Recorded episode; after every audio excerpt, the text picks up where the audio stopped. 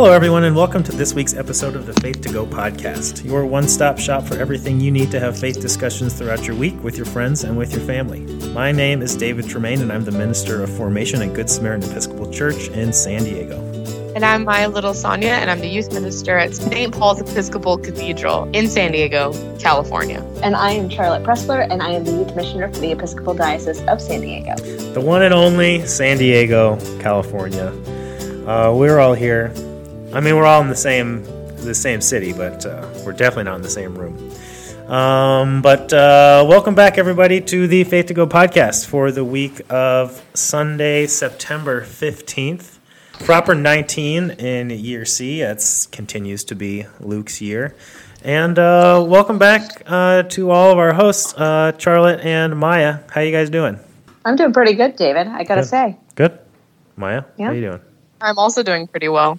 Great. Well, we hope you all are doing pretty well wherever you are listening and whenever you are listening to this podcast. Uh, hopefully responsibly, you know, in the if you're in the car, use some hands-free sort of device and, and no earphones in the car.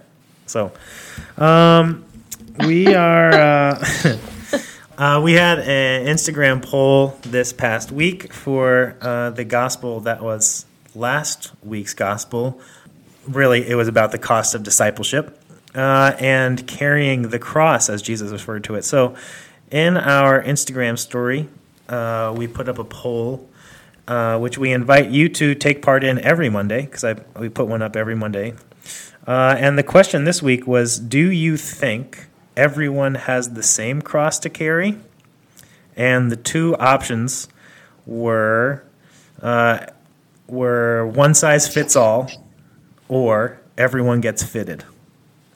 Uh, and in a stunning defeat, I mean, maybe not stunning at all, but one hundred percent of people said everyone gets fitted, meaning when Jesus says, take up your cross or carry the cross, he means that everybody has a different cross to carry.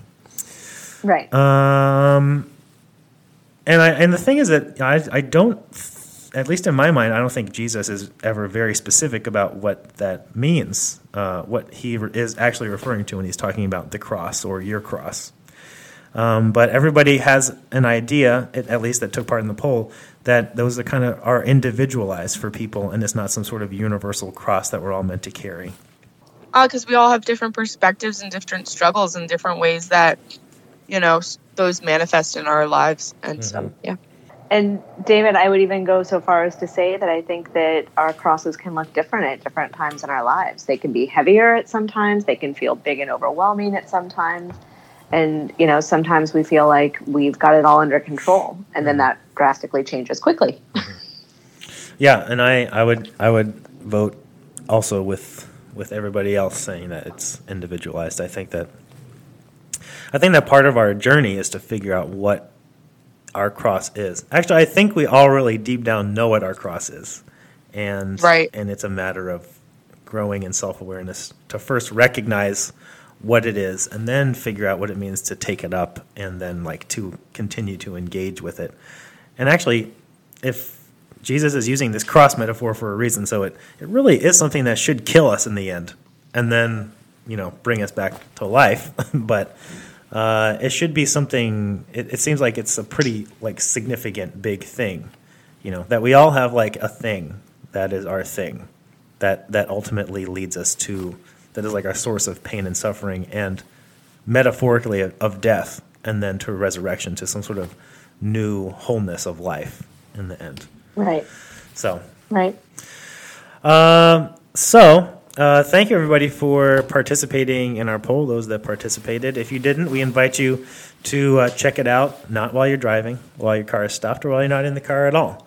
Uh, check out uh, our Instagram page, where we would also love to hear about any of your uh, faith discussions, your comments or questions or uh, stories from your week of faith discussion and or reflection. You can send those to us through Instagram, through direct message on Instagram. You can also contact us at uh, faith to go at s t paul cathedral dot org, and you can also send us a message through our website, w w w dot my faith to go dot org. And the website is also where you'll find all of the uh, Faith to Go resources that you can use for your conversation discussions with your families if that's something that you're doing at home every week. And like every week, those are based on the Gospels, as is our discussion today. So Charlotte is going to uh, read the Gospel for this week, and then we're each going to take some time to highlight one point that we hope you take into your week of faith reflection and discussion. So this week's Gospel is from Luke chapter fifteen, verses one through ten. Now all the tax collectors and sinners were coming near to listen to him.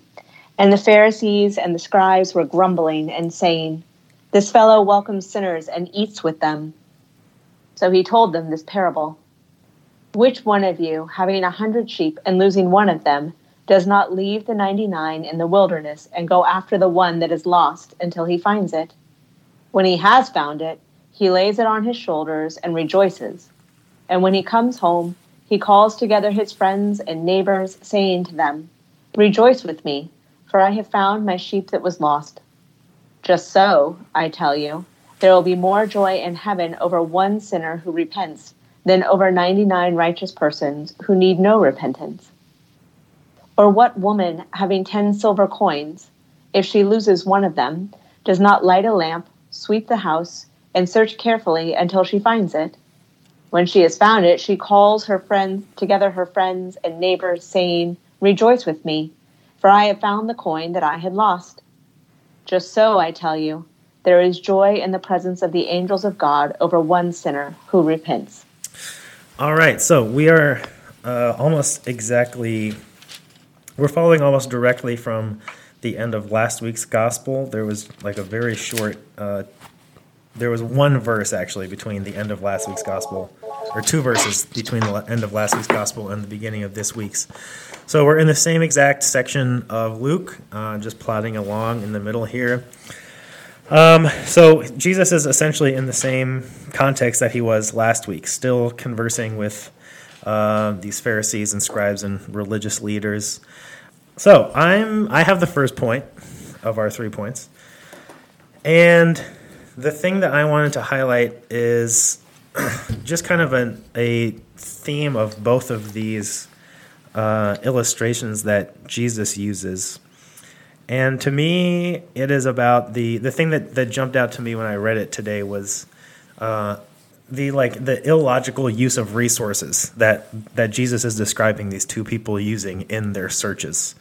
That like these these people are being they are being fiscally irresponsible in the ways that they're going about trying to find the things that they've lost. Um, I think that it's more, it's pretty clear. Like if you think about if you think about this shepherd right here, uh, it it doesn't make any sense in terms of the numbers to leave, because it doesn't say that the shepherd left ninety-nine sheep with another shepherd and then went off and searched for the one. It doesn't say that the sh- he, they, he put them in some sort of large enclosed structure and went off and looked for one.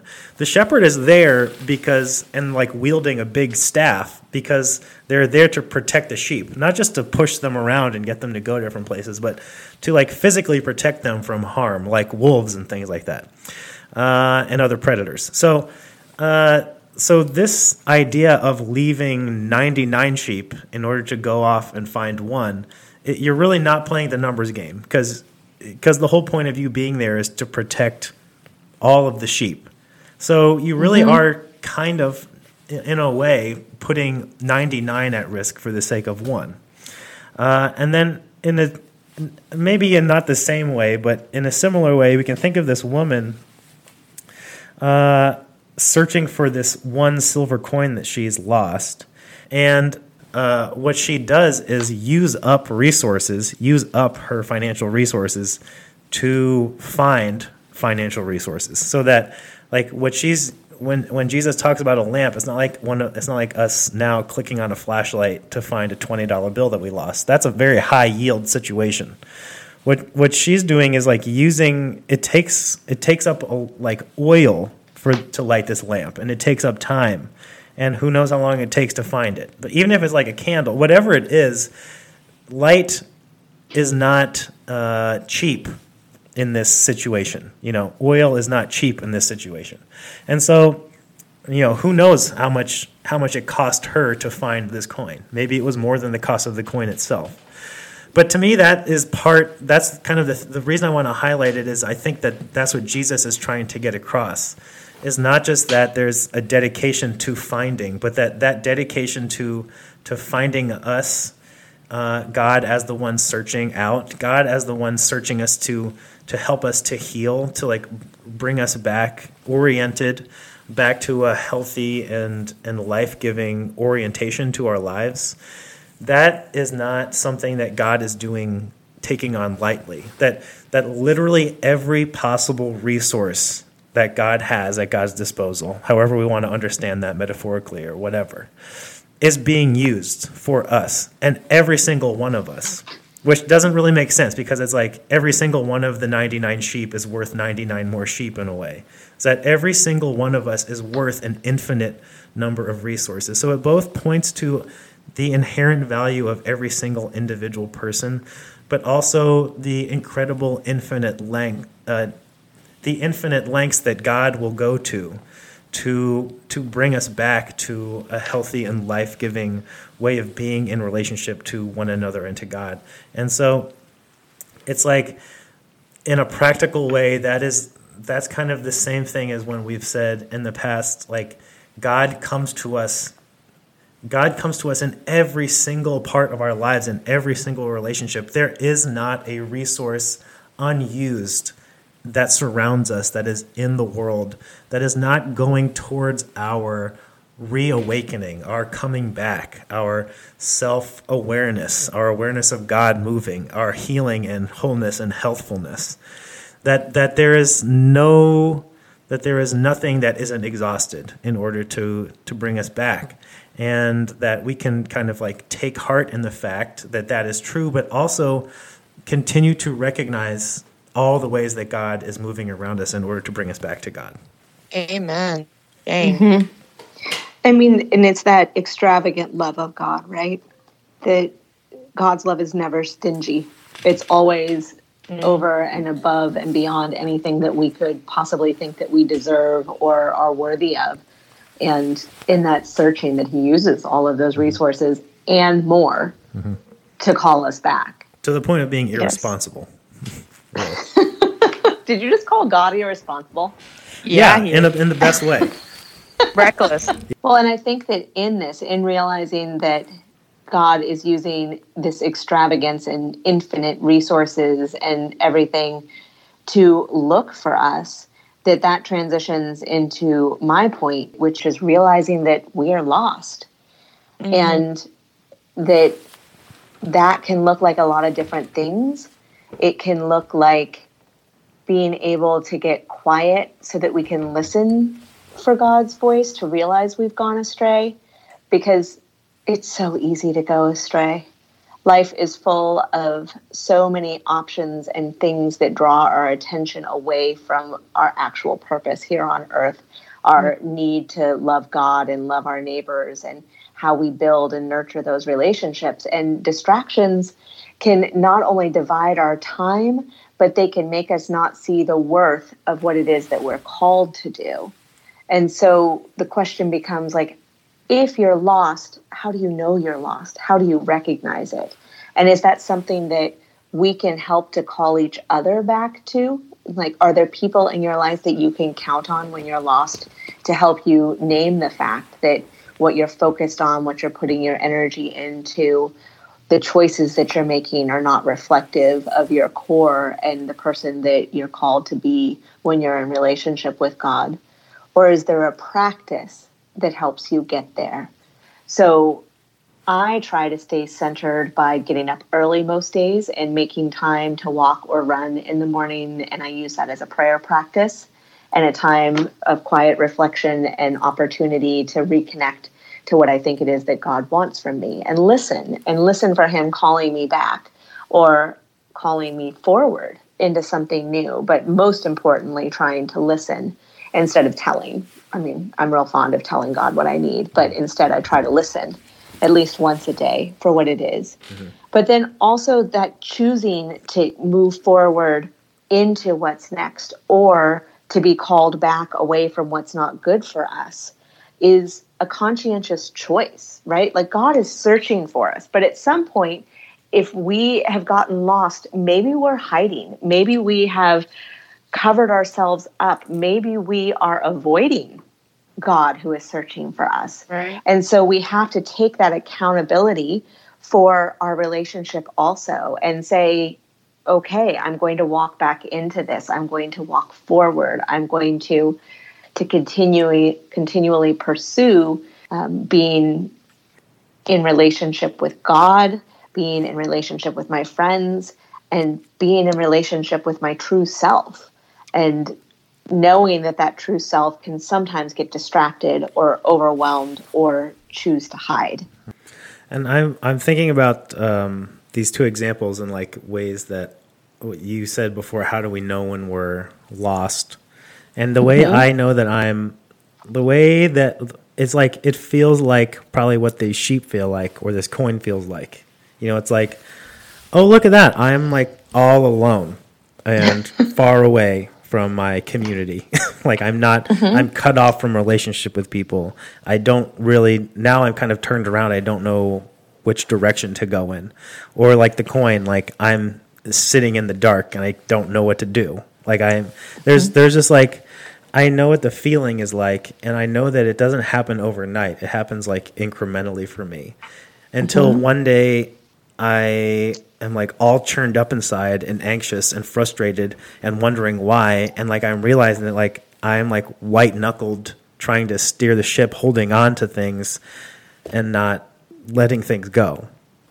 I can, I know when I'm, especially for my, in my own like twelve step background, like I know when I am trying to be God, it's not going to work out for me well, but but that I do it over and over and over again all the time. You know, it's it's all it's, an, it's like a constant coming back, coming back, like God inviting us, inviting me back. Totally. Well, it kind of goes into my point, David, especially when you were talking about that continuous uh, push and pull um, between realizing you're lost and coming back and losing yourself and coming back. And I wanted to touch on the idea of home, like what are we coming back to? And I believe both, I think Charlotte and David had said this already, but you're coming back to yourself, your true self, you know, mm-hmm. your true self in the sense of God, who God created you to be. Mm-hmm. And and we realize when we're lost that our actions aren't aligning with those true selves. And over and over again in the Bible, you see Jesus or well, God calling people back. You know, I mean, we see with the Israelites, they've had they had to face exiles and they're coming back. You know, they the prodigal son, which is the next parable, and also in the Bible, Jesus tells us that there is a room prepared in his Father's house, and he talks about go in your inner room mm. and shut the door, and where your treasure is, there your heart is also. And I feel like, you know, we're we believe that God abides within us and and through us, and so I feel like home is going back to the Father's house within us and going back to that inner room and building relationship, coming back to his house where he will greet us with open arms, like in the prodigal son parable.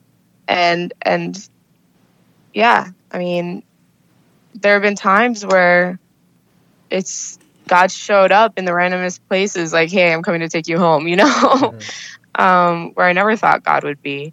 And, you know, it's beautiful. And when you and when you're home, oh, you know, you know, yeah. you feel that as part of yourself. Yeah, and in the same way, you know when you're not. Like yeah, I, mm-hmm. like what what I was saying, like we were, what we were saying just before is like when we know when we feel the tension, we feel the disconnect from ourselves, from our true selves, from from we know what it feels like to be like in the flow of living into our identity and being kind of co-creators with God as things are unfolding. And right. I know what it feels like when I am trying to be the sole creator of things. And it actually leads to my kind of my own destruction, you know? And, right. and, and I know when I'm, when I'm, when I've like walked away from myself, because it's not really, because the thing about these stories is like God is both God is both doing this like this infinite, unreserved, extravagant searching But like you're talking about in the prodigal son, God is also doing some waiting for us to come back. And that there's kind of an interplay there, so that it's not just like, I need to be home because God likes it when I'm home. Well, no, I, I like it when I'm home because it mm-hmm. feels better for me. Like it's a, the experience of it is, I feel it's not because I've like not done the thing I'm supposed to do. It's not about shoulds. It's that I I function better. I am like being more of who I am and more at peace inside when I am in that home place. You know, right. And when you take it into the context of the prodigal, which is more about God waiting um, than the active searching, it really helps us to realize that sometimes it takes time to realize we're lost, that we've wandered off and we don't even know it. Mm-hmm. And it isn't until we get to that point of overwhelm, of disconnect, that we can process the fact that we've gotten lost. But I also feel like that speaks to the necessity of going out and... Yeah.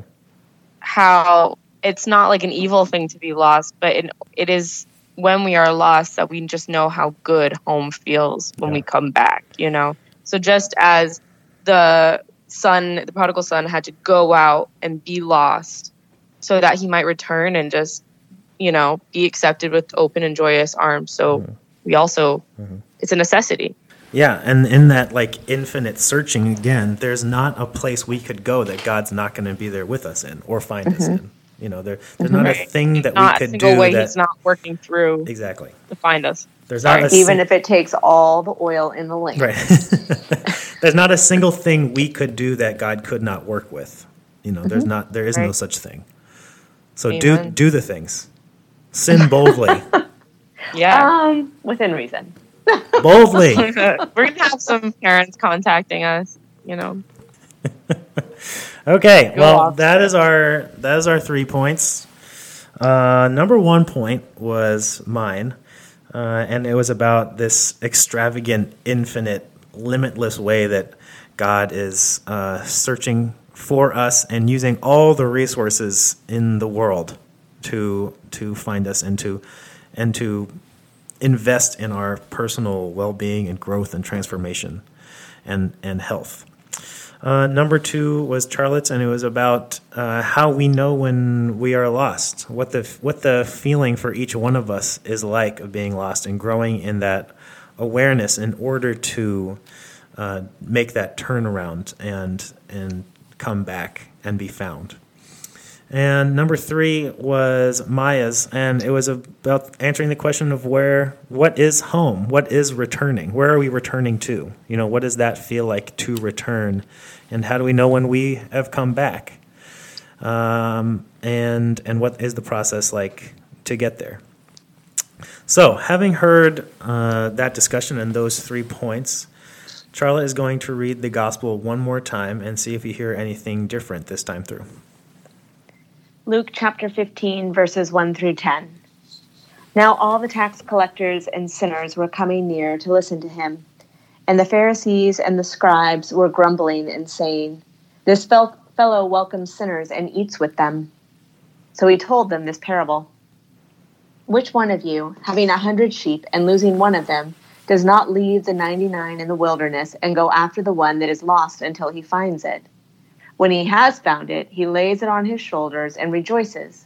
And when he comes home, he calls together his friends and neighbors, saying to them, 'Rejoice with me, for I have found my sheep that was lost.' Just so, I tell you, there will be more joy in heaven over one sinner who repents than over ninety-nine righteous persons who need no repentance. Or what woman, having ten silver coins, if she loses one of them, does not light a lamp, sweep the house, and search carefully until she finds it? When she has found it, she calls together her friends and neighbors, saying, 'Rejoice with me, for I have found the coin that I had lost.' Just so, I tell you, there is joy in the presence of the angels of God over one sinner who repents." All right. Thanks, everybody, for tuning in for this week's episode of the Faith to Go podcast for the week of September fifteenth, proper nineteen in year C. Uh, we are going to be back in your feed next Sunday, uh, September twenty-second. We would love to hear uh, any and all of your um, comments or reflections or questions from your week of faith discussion and reflection, you can send us to those. Send those to us either uh, through uh, email, faith to go at s t paul cathedral dot org. Uh, you can contact us through the website, w w w dot my faith to go dot org, or you can contact us through Instagram at faith to go, where you can also follow us. Uh, keep track of uh, those resources that we post on Instagram, as well as the uh, weekly poll that we take on Monday based on the previous day's gospel. Uh, make sure to go out and rate and review this podcast to help other people find it. And until next week, we say goodbye. Goodbye, everyone. Bye. Goodbye, everyone.